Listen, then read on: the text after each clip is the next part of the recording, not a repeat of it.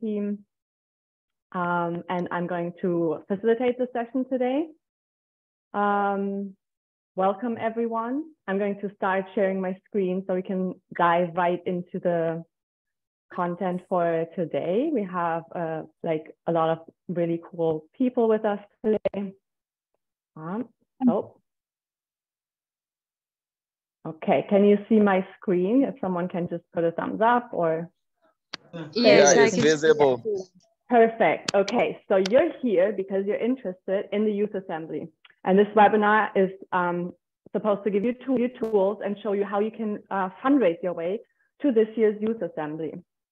Um, in the next 60 minutes, we're going to have uh, like super experts who will help you with that. The first one is Daniela Kaisth.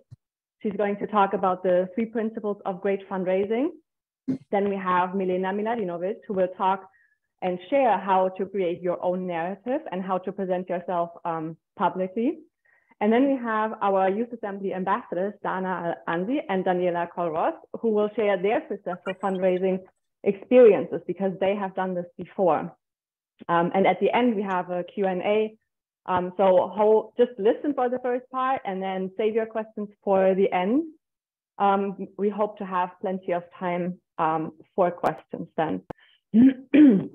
okay, um, I would like to introduce Daniela first. So she's a philanthropy advisor with 25 years of experiences uh, launching, managing, and scaling large programs. She has raised over 100 million in philanthropic funds. And she's the founder of Gratias Partners, a philanthropy advising firm that optimizes philanthropic giving and um, impact to tackle urgent social challenges. So she's here to share her experiences, and I'm really happy that she's here. Thank you for spending your time on a Saturday morning with us, and I'll just um, give the floor to you. Thank you so much, Steffi. Hello, everyone. Good morning. Good morning. It's so nice to see everyone. Good morning, good afternoon, good evening, wherever you are. So let's get started to talk about three principles of fundraising that I would like you to keep in your head as you think about starting this journey of fundraising for the Youth Assembly. I want you to, I'm going to tell you three stories and I want you to keep three images in your head. Okay. First, I want you to imagine an aspirin. Second, I want you to imagine a harpsichord. A harpsichord is an obscure musical instrument. And third, I want you to imagine a chocolate cake. Okay, those are the three images I want you to keep in your head. What the heck does that mean? Let me tell you what that means and how they illustrate three principles of great fundraising. The first principle, okay, you've got the aspirin in your head now. So, a lot of the work of AFS, the Youth Assembly, nonprofit organizations, wherever you live, is, is like a vitamin for the world. It's really super important that we keep the world healthy, we keep the world strong, you know the things that we do in the nonprofit sector are like vitamins. They you know they they really keep us strong and let us live good healthy lives. That's the point. However i don't know about you but but i in the morning i take out my vitamins next to my breakfast i line them up and i eat my breakfast and i forget to take my vitamins. Sometimes i even put them in my pocket as i'm going to work because I know I have to take them later. And when I get home at the end of the day, you know what? They're still in my pocket. So, my advice to you, my first piece of advice to you, the first great principle of fundraising that you should know is this when I have a headache, I immediately go to my medicine cabinet and I grab my aspirin. Nothing can stop me, right? I forget my vitamin, but the aspirin, I have to go immediately to my cabinet and have it. And the lesson there is that, you know, a lot of fundraising and a lot of philanthropy is actually alleviating the pain of the donor. What do I mean by that? I mean that, you know, in your country right now, there could be a foundation, there could be a civic group that is sitting around and saying, we really wish we could find some bright young people to support to do something innovative. But we can't find them. Where are they? They have a pain point. They have something they want to do urgently. And really effective fundraising addresses both that pain point of someone, it solves a problem. That's the lesson of the aspirin. The aspirin solves a problem, whereas the vitamin is sort of just good for us. And both of those elements are good principles of successful fundraising. Okay, so that's the first thing to remember. You've got the aspirin in your head. The second story I'm going to tell you is about the harpsichord. And before I had this conversation with someone, I didn't even know what a harpsichord was, but it is a musical instrument. So, you know, what, what are you going to tell people about raising money? Are you going to tell them about your background and your grades? Or are you going to show them a picture and tell them an inspirational story about yourself? Well, what I've learned over time is that both things are so important, both of them, appealing to the head and to the heart. And I'll tell you a story that I hope will, will um, illustrate this and make you remember this point. So a few years ago, uh, so in the nonprofit world, there's a big movement to measure impact. So if I have a program, the Youth Assembly, and it's being funded funders will want to know, well, what impact did it have? How many people came? How many participants um, did innovative projects? What was the result? Give us data, data, data. So I had a lunch a few years ago with one of the foremost um, scholars in impact data. He's a man named Michael Weinstein who worked for the Robin Hood Foundation and then started a program called Impact Matters and he developed with Yale economists a proprietary system for measuring whether, for example, one food bank in New York could give out more meals per dollar versus another. Everything was very precisely measured. So we had lunch together. He was telling me about his methodology. It has since been taken over by Charity Navigator, which is a big um, assessment tool in the United States. And I and and he had just told me that, oh, good news, I have a new grandchild, a new granddaughter. And I said, Michael, that's so wonderful. In honor of your grandchild, I would like to give a gift of a thousand dollars to a nonprofit of your choice. Because I wanted to give him a gift and I thought he would appreciate this in his granddaughter's name. So tell me, who should I give it to? And I thought he was going to tell me this food bank, that food bank, one of the many nonprofits he measures impact. And he said to me, I want you to give it to the New York Harpsichord Society. And I said, What? What is that? That's crazy. He said, A harpsichord is a very old instrument that I love. And I play the instrument and I get together every Sunday and we play it. And it's so meaningful to me. So this taught me such an important lesson. If the foremost expert in the world in the, in the United States on impact measurement asked me to give to the Harpsichord Society, why? Because there was a human connection there. Fundraising is somewhat of a science, but it's a human science. So I'm telling you this story to, to tell you that it's not only about um, giving people data about yourself and what you want to do, but inspiring them and speaking to their heart.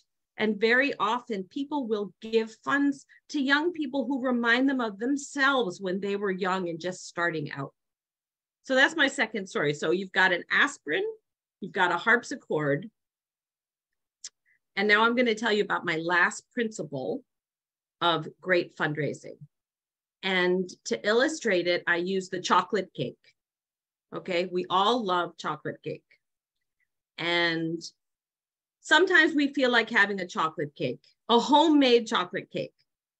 Okay, so I'm sitting at my kitchen table. I feel like a chocolate cake, a homemade chocolate cake. Um, is it possible that my doorbell is going to ring and my neighbor is there and says, Daniela, I miss you. I've been thinking about you and I just baked a chocolate cake for you.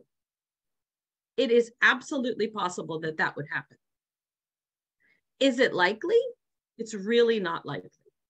Many people think about fundraising as sitting at the table waiting for the chocolate cake.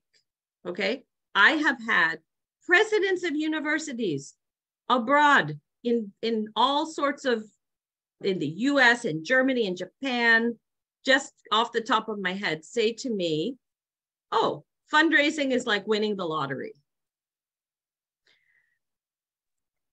I'm just going to buy a ticket and wait for it to happen. And I say to you, let's think about this, okay? If you want a chocolate cake, what do you have to do? You actually have to think, well, let me get the recipe. Let me buy, go to, I have to go to the store. I have to buy the ingredients. I have to go back to my kitchen. I have to mix them all up, bake them in the oven, and then I can have my chocolate cake fundraising is is like the chocolate cake it requires effort work maybe looking up a recipe strategizing you know what cake am i going to bake and also you know as my third principle says diversifying iterating asking. You have to ask you have to put the cake in the oven or it's never going to get baked.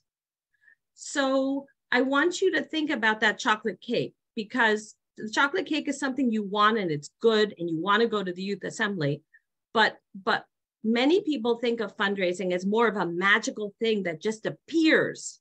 You know you say you want it and somehow or the other the money comes. Does that happen? Yes very rarely as as rare as winning the lottery does that happen M- most fundraising 99.999% is that someone has made tremendous effort to think about strategically what should the message be, to approach many different sources, um, to ask. You can ask in a nice way.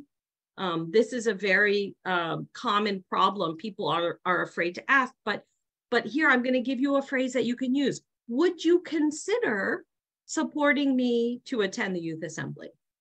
That's very soft and very nice. And the person might say, well, and the person may want to say no, but they'll say, well, let me think about it. So you don't put them on the spot. You don't feel bad about it. But my point is that you have to ask. If you don't heat up the oven and put the cake in there, you'll have very, very little chance of, of having it. So I'll stop there. Those are my three principles. And I told you those stories because hopefully you'll remember the aspirin, the harpsichord, and the chocolate cake and what they mean for great fundraising.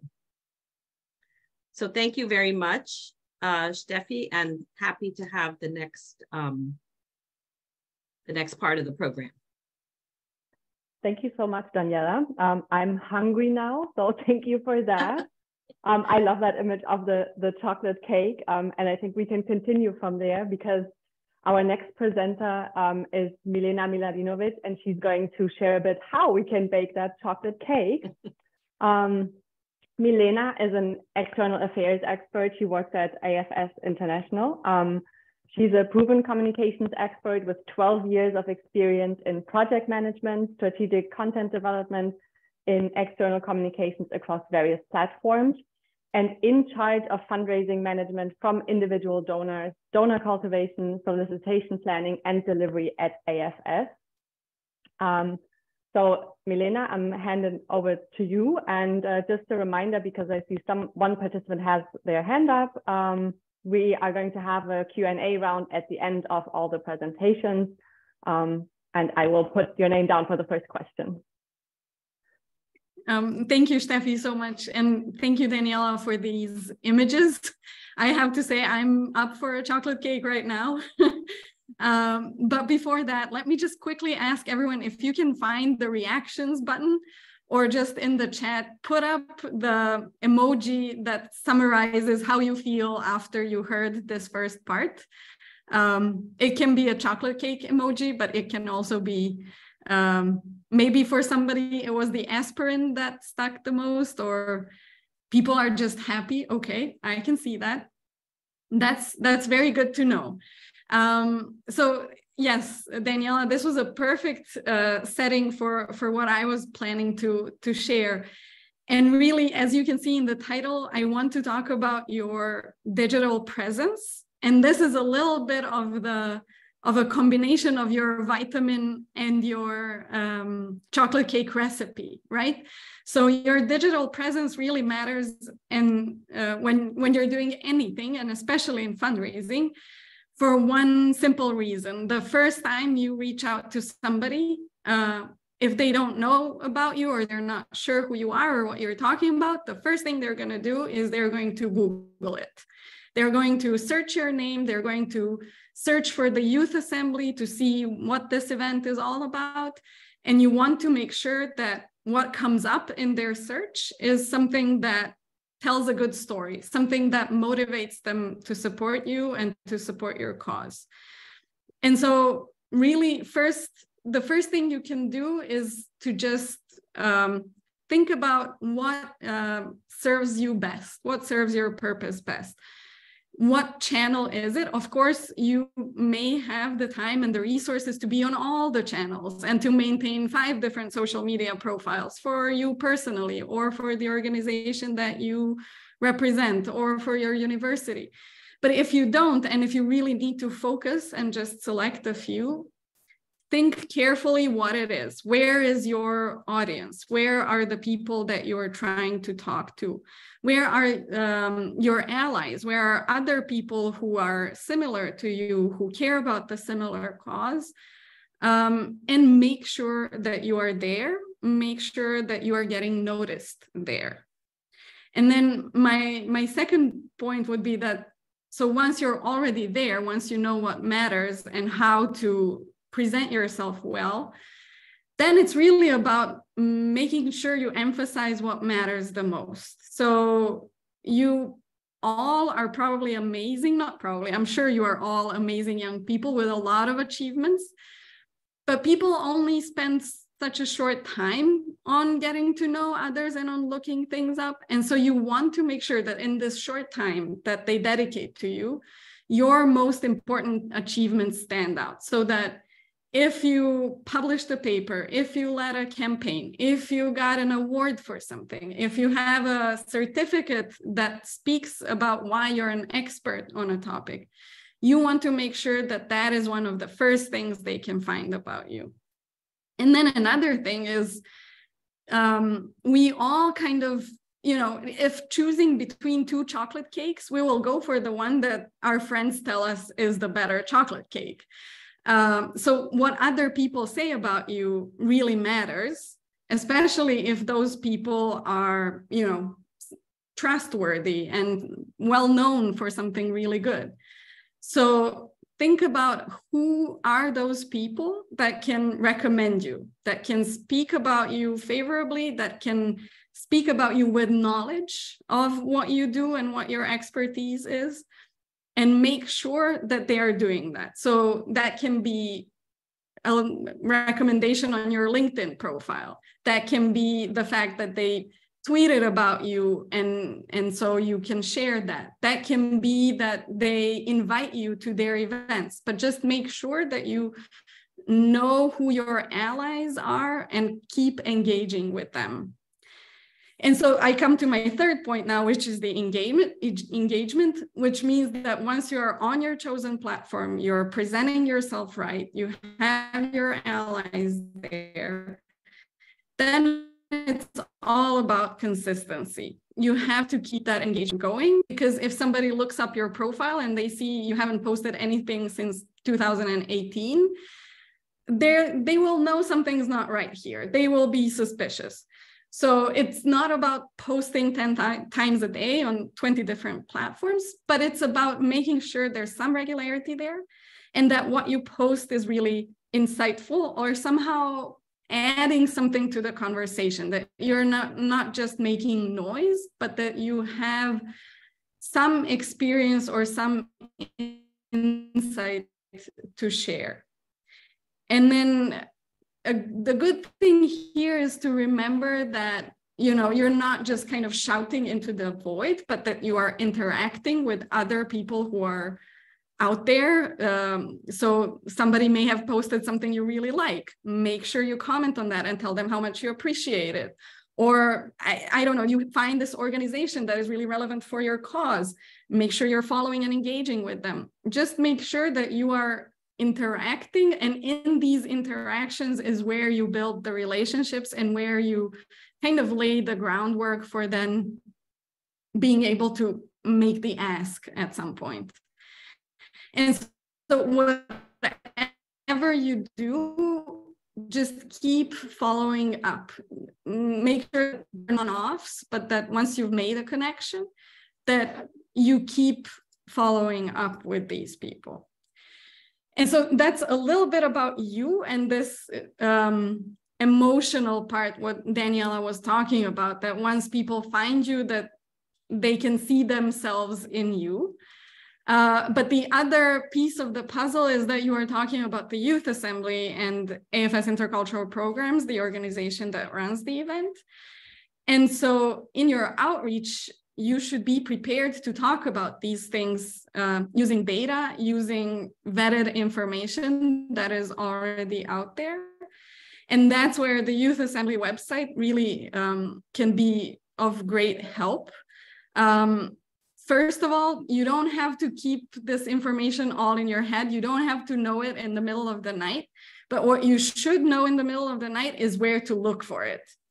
And the Youth Assembly website is the first place to start because you have all the basic information there. You have, you know, the year that the event was founded, how many events have happened so far, how many people have participated so far, who are some of the notable alumni or the other organizations who partnered uh, with the Youth Assembly. So all the great things that will help you describe what this event is about, but with facts, not just with feelings. And then you also have the concept note of the 2023 Youth Assembly. So you can talk about look, this is the theme of the event. These are the content tracks that we're going to do there. These are the kinds of awards I can win if I participate. So this is all in one place and, and you can speak with confidence about it. And then if you need anything more, you can also show, well, here's how the previous 27 youth assemblies worked and what the content was and who attended and kind of in that same vein, you can talk about the AFS intercultural programs, again, going to the organizational website. And just, you know, if you don't know anything else about it, the annual uh, report is the first place to start that will give you a great overview of what this organization does, what it achieved in the last year, who are its partnerships, um, what are the latest news, and just if people ask you then, so why should I support you? Why should I support this youth assembly? Well, here it is. Here's um, the credibility that the organizers and the event itself bring. So that was a little bit from me. I'm sure you have some questions, but I think I'll turn it back over to, to Steffi and then we can come back again. Thank you so much, Milena. And um, I feel like there are so many resources that you can use. So first of all, yes, we are going to share the recording of this meeting. We're going to share the slides. So you have access to all the links in, um, on the Youth Assembly, on AFS programs. Um, and we have more resources that I'm quickly going to share. Um, they are on the Youth Assembly website, so you can also look at them um, before you receive the slides if you click on the little hamburger menu on the top right, there, then um, on the left, there should be the guide to grassroots fundraising. And it will go in depth again. Um, you will learn more about how to set goals, what tactics and resources you can use. And there's also a sample letter and some extra details that can help you fundraise for this specific um, reason. Um, so just check it out on the website. And then we've added a couple of links from external resources that we thought were helpful. Um, there is a beginner's guide to fundraising. Um, it's super detailed. There's, it's like a really rich website. Just click yourself through. It's on the fundraisingexpert.com site. There is uh, another fundraising guide. Um, there are so many more free resources that you can find there. There is a um, another recommendation we have about identifying an ideal partner for your um, for your venture. So you have like support um, and another guide on business partnerships and how to how to find the right partner, how to build and manage them. And those are all resources that you can find on the website. So just moving forward, be resourceful in your fundraising. And now I'm going to um, introduce our first ambassador because this was a lot of like theory and like things that you can do. And for me personally, it's always super helpful to learn how did someone actually implement that and how, what did they do to be successful? Um, so, oh, sorry, there is a typo in the headline. This is Dana. She is our ambassador. She's a very experienced Youth Assembly ambassador. She has worked with numerous UN agencies and foundations on sustainability projects related to education, refugee empowerment, and youth advocacy. She has graduated with a bachelor's degree in foreign service from Georgetown University in 2017 and is currently pursuing her master's in social and public communication at the London School of Economics and Political Science. So I'm really excited to hear uh, from you, Dana. So I'll give the floor and please share what has worked for you. Hello, everyone. I'm just uh, wondering if you can see me. Yes. Okay, awesome. Thank you, Steffi. Uh, it's great to meet you virtually. Thank you for having me. And mm-hmm. big hello to everyone, um, including the AFS family who are with us um, online. Firstly, I think one thing that's very important for us to point out is this is not easy, right? I, I know how difficult it can be uh, to fundraise uh, to kind of get support, to kind of get um, get people to, to be on board with your mission and to really understand where it is that you're coming from. So uh, the way we have done it is uh, we started as a group, a small group. I personally always believe in working in a team. So um, we started as a small group and then we chose a strategy. You have two different ways you can go about this. The first one is you can either get a corporate organizational, so in, in the corporate sense, uh, is tracking down a company that works on sustainability locally or an organization uh, that uh, works on sustainability locally or has a CSR component uh, that supports uh, the mission of the Youth Assembly. Or you can just go public and start a GoFundMe account and uh, resource people pitching in very small amounts, which eventually really do add up to support your mission. So once you've chosen a strategy, it can be a mix of both, but you need to know what path you think is the best within your community. Uh, the second one is I like to say, know your basics. We always get carried away with the bigger picture of things, but sometimes it's this being prepared with the little things that really gets you ahead with whatever you're trying to pull off. So the first thing that I usually do is I sit down and I'm like, okay, this year delegation and they're going to New York. Who can I speak to? I sit down and I literally start Googling different companies in the Middle East, uh, different entities in the Middle East or within Qatar that have had uh, sponsorships or have had any form of activity uh, with regards to sustainability. And that's when I say to myself, okay, that's great. These are my people whether it's universities, which we've had before, whether it's corporate, whether it's governmental, these are the entities I'm targeting. Once I've done that, I start Googling people that work within these organizations, whether it's through LinkedIn, whether it's social media, and I target those people. And then I move forward to reaching out to them via email, via letter, uh, via via anything that you um, feel is important that they should know about in order to support you financially. Most importantly, though, create a budget. I know this sounds very um, very old school, but then you, so we, we we had this once where we got the approval, we were very excited, and then they they asked us, you know, how much do you need? And it, it was a moment of, oh well, we thought you were just gonna provide us with sponsorship. We're not sure how much we need, so we had to go back and say, okay, let's put up a budget, and the budget is very simple. It's Googling what the cost of a hotel would be, something that would be suitable for you. Googling what the flight would be, something that is suitable from wherever your country of origin is, going to New York, and a stipend. Something that can keep you going, um, something that can, you know, get you snacks for the day, lunch, dinner, cover that kind of support. And that's your budget. Beyond that, um, share your story, but also sell it. So, who are you? Why are you doing this? And make sure that this is well tailored to the organization. I never send uh, one thing to everyone. It does not work that way. Each organization has a different mission. Sometimes they have a different, sometimes they have a different focus. So make sure that you give them the time the way they're giving you their time to tailor what they're interested in and align your goals with theirs. And that's fine. That's how it is uh, done basically day to day business.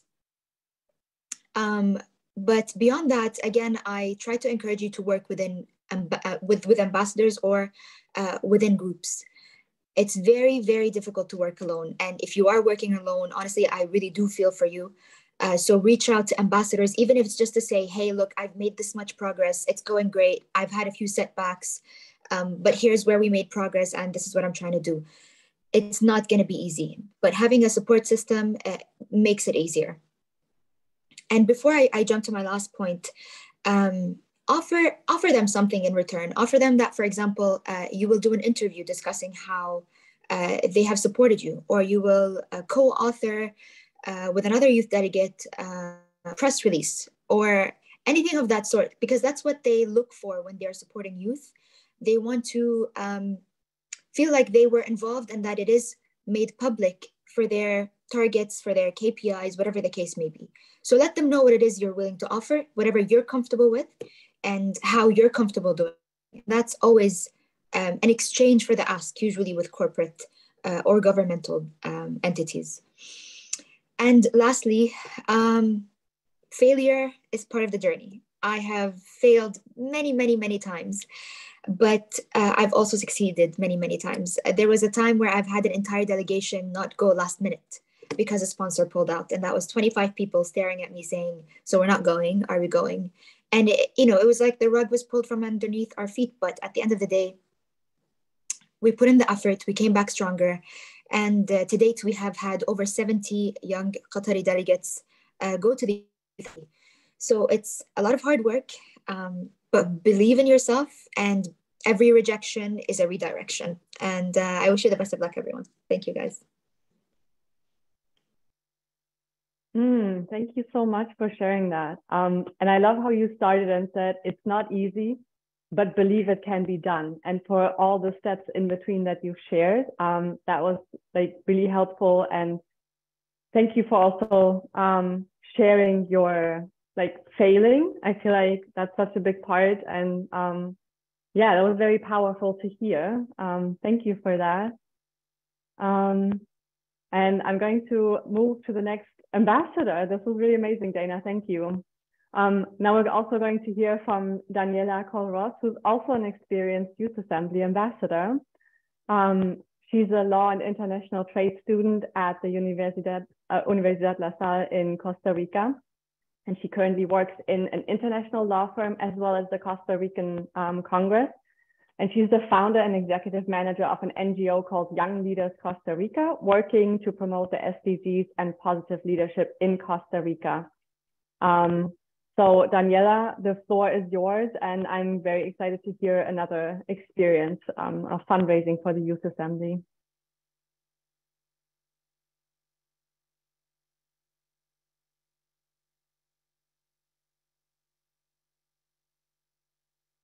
Is Daniela on the call? I don't see her. Mm.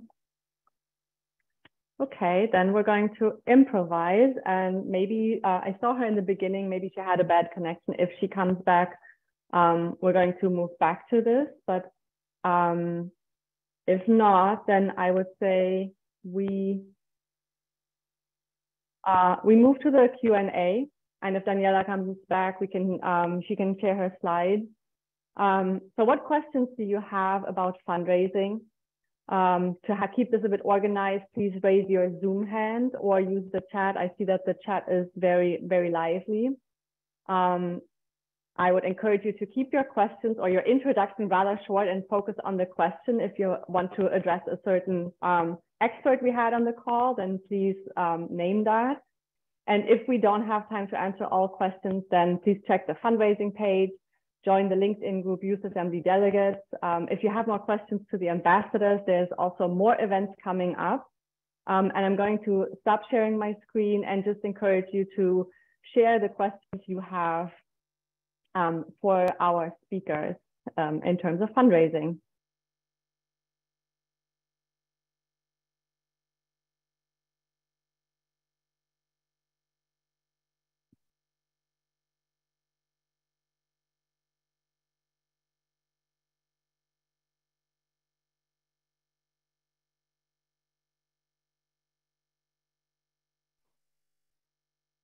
And you can also post them in the chat if you feel more comfortable than um, speaking in front of the entire group. Um,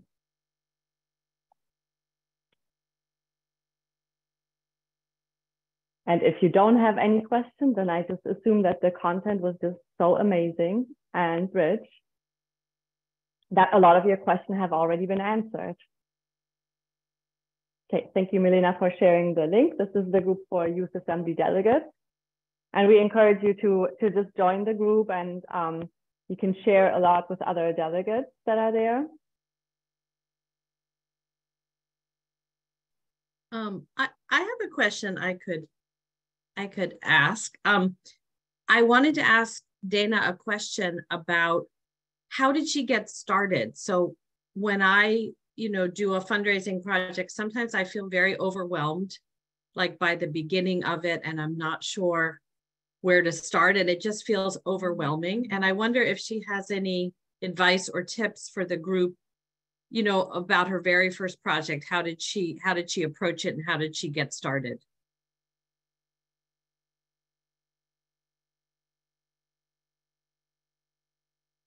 Hi, Daniela. Uh, first of all, you have us all craving uh, chocolate cake, and that's going to be my next task. um, but uh, beyond that, I think um, being overwhelmed never, never kind of goes away. If I'm being honest, it's something that stays with me, even as an ambassador who takes an entire delegation uh, all the way from from Qatar to New York, which is like a 14-hour flight. Um, but the way I like to organize it is really think about baby steps um, and work my way through. I just list everything I think I need to do. And then once I'm done with, I'm give myself a tick, a nice note, keep going. That went great. Uh, just kind of support myself and encourage myself through it. If I get a no, uh, I just say, you know, that that was okay. Here's here's my backup plan, and I move on to that. And that's why I believe in the process of mapping, of having things on paper, because when it's in your head or in your heart, it's very overwhelming emotionally and, and mentally on you. But the minute you start writing it out on paper, it becomes really simpler and it just becomes regular tasks that you just gotta power through in a sense until it's done. And and trust me, it's possible. I've seen I've seen refugees at the youth assembly. I've seen people from all walks of life uh, who have managed to to to get themselves there, uh, despite the odds. So the way it is possible for me, it's possible for everyone. It's just baby steps, uh, Daniela, I guess. And you are the expert at the end of the day, but it really is baby steps. Well, you you've done it, and how do you? One follow up question I have is how do you find people to do it with? I I, I was very taken by your you know don't do it alone, but yeah. how do you? I, I was assuming everyone was kind of fundraising for themselves yeah. tell tell us about how you do it, how you gather a group. Well, personally, I think so. There, there is a. I have a bias in the sense where I do have a social media presence, and there's a lot of people who are who share my interests that follow me, uh, and all I have to do is say, "Hey guys, this is our next mm. mission." And it. believe it or not, some we, the world can feel like such a big, daunting place where we're so alone, but there's a lot of people, even on this very call, you can pair up with people on this call uh, that that you can work with and say look let's let's just put our heads together. How have you been? And just through friendship uh, holding each other's hand and working through it step by step it gets there. And you'll be surprised how many people are on the same path. All you have to do is reach out and ask.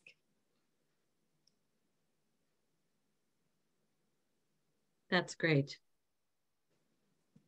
Thank you. Um, and we have two more questions, three. Um, I am going to give it first to uh, Kajal. I'm sorry, I don't know how to pronounce your name. Um, just unmute yourself. Uh, my name and... is Kajal. Kajal. Kajal. Kajal. Okay. I'm from Thank India. Uh, I want to ask a question to Dana. that you said that you failed so many times and you you you also won so many times but when you fail so many times how you, do you pick yourself up i mean when i fail once I, I feel so much demotivated now it, it becomes very difficult to participate again and to try one more time. How you pick yourself up and how you keep yourself motivated to participate again? Um Kajal, I, I know exactly what you mean. Um failure is difficult huh? And uh, it's okay sometimes to cry. It's okay sometimes to take a break and say you know today is my day off i'm just gonna sit and cry and let it out but i think about it this way kajal once you fail, you're at rock bottom, right? This is the worst you can do ever. You're right there. I take some time there and I say, okay, you know what? I failed today. That's fine. Today's today's the day of failure. I'm not going to do anything else other than fail. But tomorrow is a new day. I allow myself to sit in the failure. Next day, I say, okay, there's only one way from the bottom, which is up. You can't go any lower than the bottom. You can't go any lower than failure. So there's only one way left for you to go, which is up. And then I pick myself up and I say, okay, you know what? Thank God, every rejection direction. I say this to myself even with with personal matters. You know, every rejection is a redirection. If this is not for me, this is for me. Let me try this path. I work over it again. I try to lift myself up and I work through that because there's only one way when you fail, it's up. So head up, work through it, power through, and then you look back and you'll be shocked. You say, wow, I did all of that. You know, I failed so many times. It was insane, but I did all of it, you know?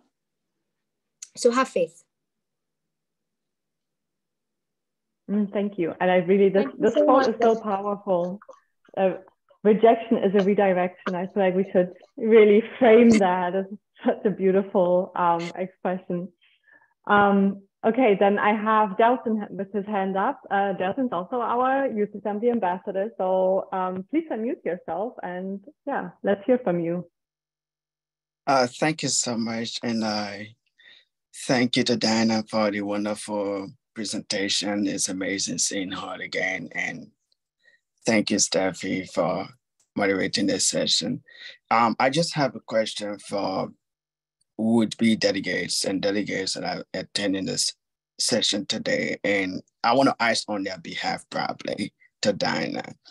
So in your presentation, you talked about, you know, a delegate sharing a proposal to a sponsor sharing how the goals of the youth assembly are going to align with the goal of that institution or that individual in order to be able to convince that person to sponsor their delegation or to, to sponsor that delegate. And a lot of times, especially like for me, I'm from Liberia. Um, one of the few challenges I've had over the years is that not too many people are interested from my end in youth development initiatives. Um, a lot of times they want you to either be politically involved with their political institutions or support their political ambition before you can get a level of support. And for me, I feel that um, it's something personally for me, I don't have interest in. I have interest in leadership, but I also want to see a more, I want to see more when it comes to youth development, youth empowerment without attaching them to politics. If they want to go into politics, it should be their ambition. But I feel that there are so many other areas. Like for me, I'm somebody that is passionate about technology. So I wouldn't want to like, okay, since I'm into technology, I can divert my path or my career interest and go into politics. So now, if you're from a region or a community that people, a lot of people don't believe in the SDGs or probably think that you coming to the youth assembly is not going to benefit that community, what other actions can you take to be able to convince those corporate institutions, government agencies, and government officials that reside in this area to be able to believe in your dream and support you as young people. Delton, uh, you're a good friend. You know that. Uh, if you ever need that kind of support, just message me, man. I'm happy to help you out personally. Um, but I, I understand where you're coming from with the question, and I'll start by sharing a story. So you guys remember the failure that I told you about, about those delegates that I, I couldn't take? Uh, it was precisely because of this, Delton. I felt like ambassador, I had a choice. I was either going to um, force my delegation to support an agenda for an entity uh, because that was their rule. They said, you either do this or we don't send you. And I, I was faced with a very tough decision. I knew my decision was a no. I knew this was not going to force my delegates to support uh, an agenda uh, for, for an entity so that they can go to the youth assembly. As a leader, what I did was I sat down with, with all my delegates and I said, uh, look, guys, this is the situation. And the choice is yours. If you would like to go to the youth assembly with, uh, with this condition, um, this is what we have to deal with and it, everyone supported the decision and everyone said you know we understand where we're at at the end of the day and we understand that this is a no uh, as an ambassador my, my role is to facilitate um, the fundraising activities or the sponsorship activities for my delegates and ensure that their best their best interest as youth is always kept in mind first uh, despite it being a big failure at the end of the day if they don't go. Um, what I would encourage you to do, uh, Delton, is like like Daniela said, uh, focus on the concept of aspirin. Give them a painkiller. If you see an organization that's working on green skills or green technology, that's working on or has been under fire, for example, for a lack of CSR in the region in general, doesn't just have to be where you're from. Or working from, let's say, New York, and you have a huge community in New York from from Liberians or Liberian uh, organizations. Talk to them, reach out to them and say, I think this is a great idea. I think this would add a great component if you were to support youth activities uh, under the umbrella. A lot of the time, companies don't know they need CSR or they need to support youth as part of their overall structure because they're so busy just focused on the business. The way we are so busy focusing on fundraising or SDGs in general. But when you introduce the concept of SDGs, when you introduce the concept of youth empowerment, supporting the youth, when you show them what it looks like in the newspapers or what it looks like when they announce that they have supported youth and how it's well received, a lot of times they'll be willing to support. And something great that the Youth Assembly does is they're willing to, to, to feature certain uh, sponsors uh, if they were to support the sponsorship of the Youth Assembly directly. So depending, of course, on um, on uh, on how it looks like or, or, who they are what their backgrounds are. Sometimes it's good to just say look we can even have you featured. We can wear some uh, something that indicates like a pin that indicates we are coming from your side and so on and so forth. So there's a lot of ways that you can market uh, but not necessarily sell your soul to the devil per se like you're saying Delton. oh thank you so much and uh, i appreciate that. Of course. And uh, to the question and the comment where it was csr it's corporate and social responsibility. A lot of organizations uh, have that component, um, corporate uh, social responsibility towards giving back to the society, and they have huge budgets usually that they just don't know what to do with. And you have to give them that as their aspirin. Say, hey, we know you're active in CSR. We have Googled your company, and we would like to offer you to sponsor us. Yeah, because guys, you're not asking, never feel disempowered when you make that ask. Huh? Never feel like you are asking for something that's not because it's their job to do uh, to support the community and give back. Yeah, um, thank you, dina And we had a question in the chat uh, from Ben from Benin. Um, and he would like to know what can be done to better identify potential donors. So it's about like the search process. How can that be um, be better? And then how do you approach someone you've never had an exchange before? And what do you do if you don't get a response to your request? Um, and I would like to start with Daniela because I see you're, you're nodding. So it's, it's like a familiar problem. So Daniela, maybe you can um, take a shot at this. Sure, I'm, I'm happy to do that. And then uh, Milena, Dana, please, please uh, chime in also. Dana, I think you've had the most current, probably the most current experience in this of all of us. So that's a, those are all really good practical questions. Um, Googling research is really good, as Dana was saying, and there's so much publicly available about different um, entities in Benin that might support you, foundations, corporations, maybe government agencies, um, or there might be international organizations that could provide some support.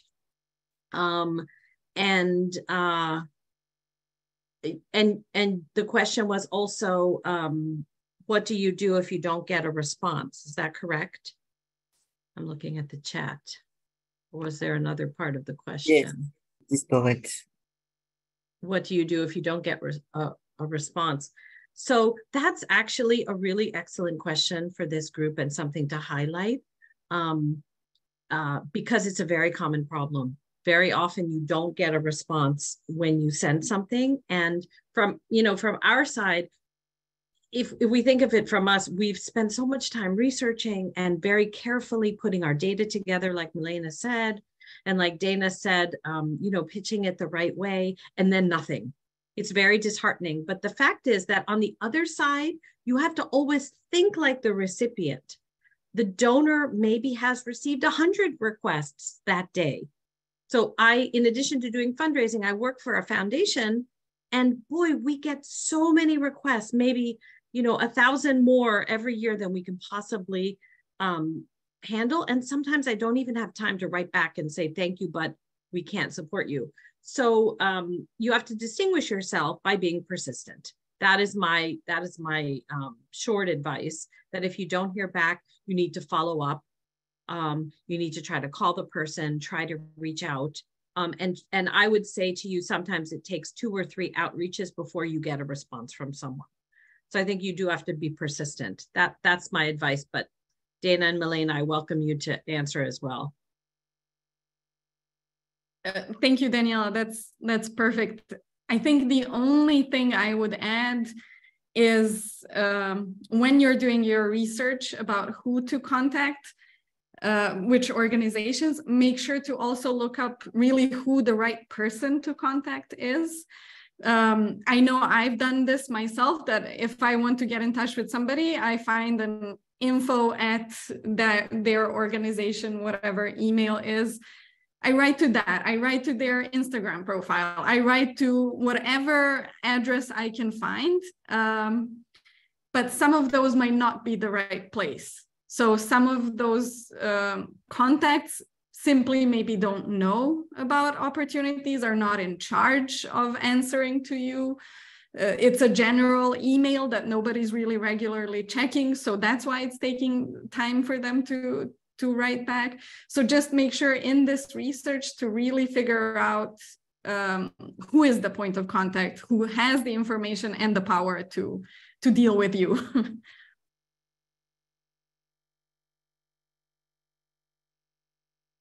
yeah, thank you so much. And um, I see there are two more questions. We're coming to the end.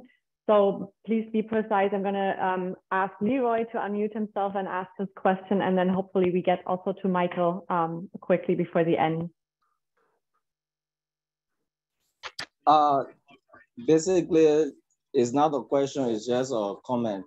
Uh, just what my brother Jason was saying, we we from a country where people feel that you should be obligated to learn politically to be supported. And one recommendation I would love the AFS to do is to establish a, a, a, a station in Liberia because I checked among the African countries that AFS has their station. Liberia is isn't among it, and I don't know. So, Steffi, can you please take note?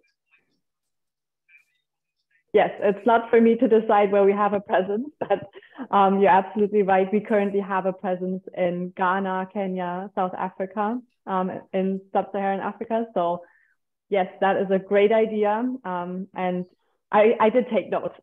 I don't know how fast this could be done. Um, but of course, we would love to expand our presence.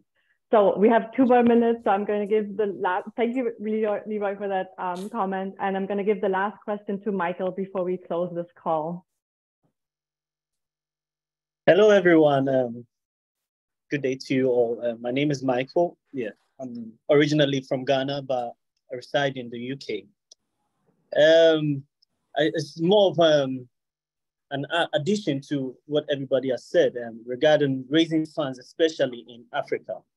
I happen to also be a member of the Rotaract Club and Rotary Club in Ghana. So I have quite an extensive idea of how fundraising goes about, especially when you want to raise it in sub-Saharan Africa.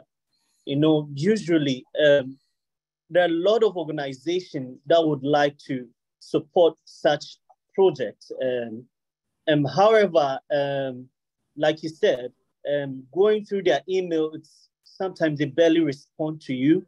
So I would say that um, I would advise my brothers and sisters in sub-Saharan Africa. Um, there's a very strong network of Rotary and Rotaract people. They're very strong. So if you want to check about Rotary, you can check Rotary District 9102. That's for West Africa. There are a lot of professionals within Rotary who are willing to support such projects.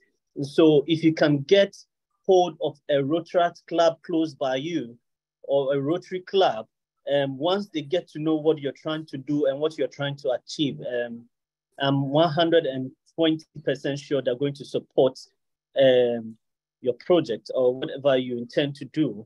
Um, so I think uh, my brothers and sisters in West Africa, I've been a member of the Rotary Club for a while now, and I know how impactful our projects have been and how they support young people to uh, to uh, embark on such um, projects. So um, I just advise my brother here. I think there are a lot of Rotary clubs and Rotary clubs in Liberia as well, um, other parts of Africa. Just get in touch. Find a Rotary club. Get in touch. We are all doing the same thing for humanity.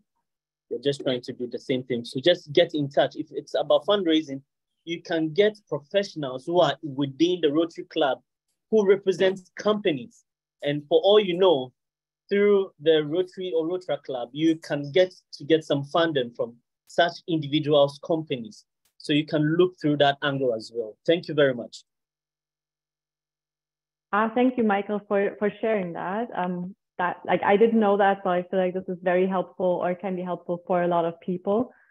Um, and I would really encourage you to to join this delegates group on LinkedIn to exactly share that kind of information because I didn't know that, so maybe others can benefit from that too. Um, and you can just um, request access and then um, post. So um, I see there was another person having a question. Unfortunately, we at, we're at the end. I just want to give us all our Saturday and um, enjoy our weekend. So join the group, check out the resources. We are going to share the recording and the um, presentation so you have access to everything. And um, I just want to highlight again, Dana said, don't do it alone. Find, um, find support. And you can do that in the LinkedIn group. You can see on the website who our ambassadors are. Um, the Youth Assembly is meant to create a community of young, active global citizens. So um, it's up to you how you take advantage of that, but we are like open and we want to create that space. So please do, you're all welcome. And I hope I get to see you um, after successful fundraising in August here in New York City. So have a great rest of the morning, afternoon, evening, and thank you to our speakers, Daniela, Milena, and Dinah. Thank you all. Very inspiring. Thank you for having me.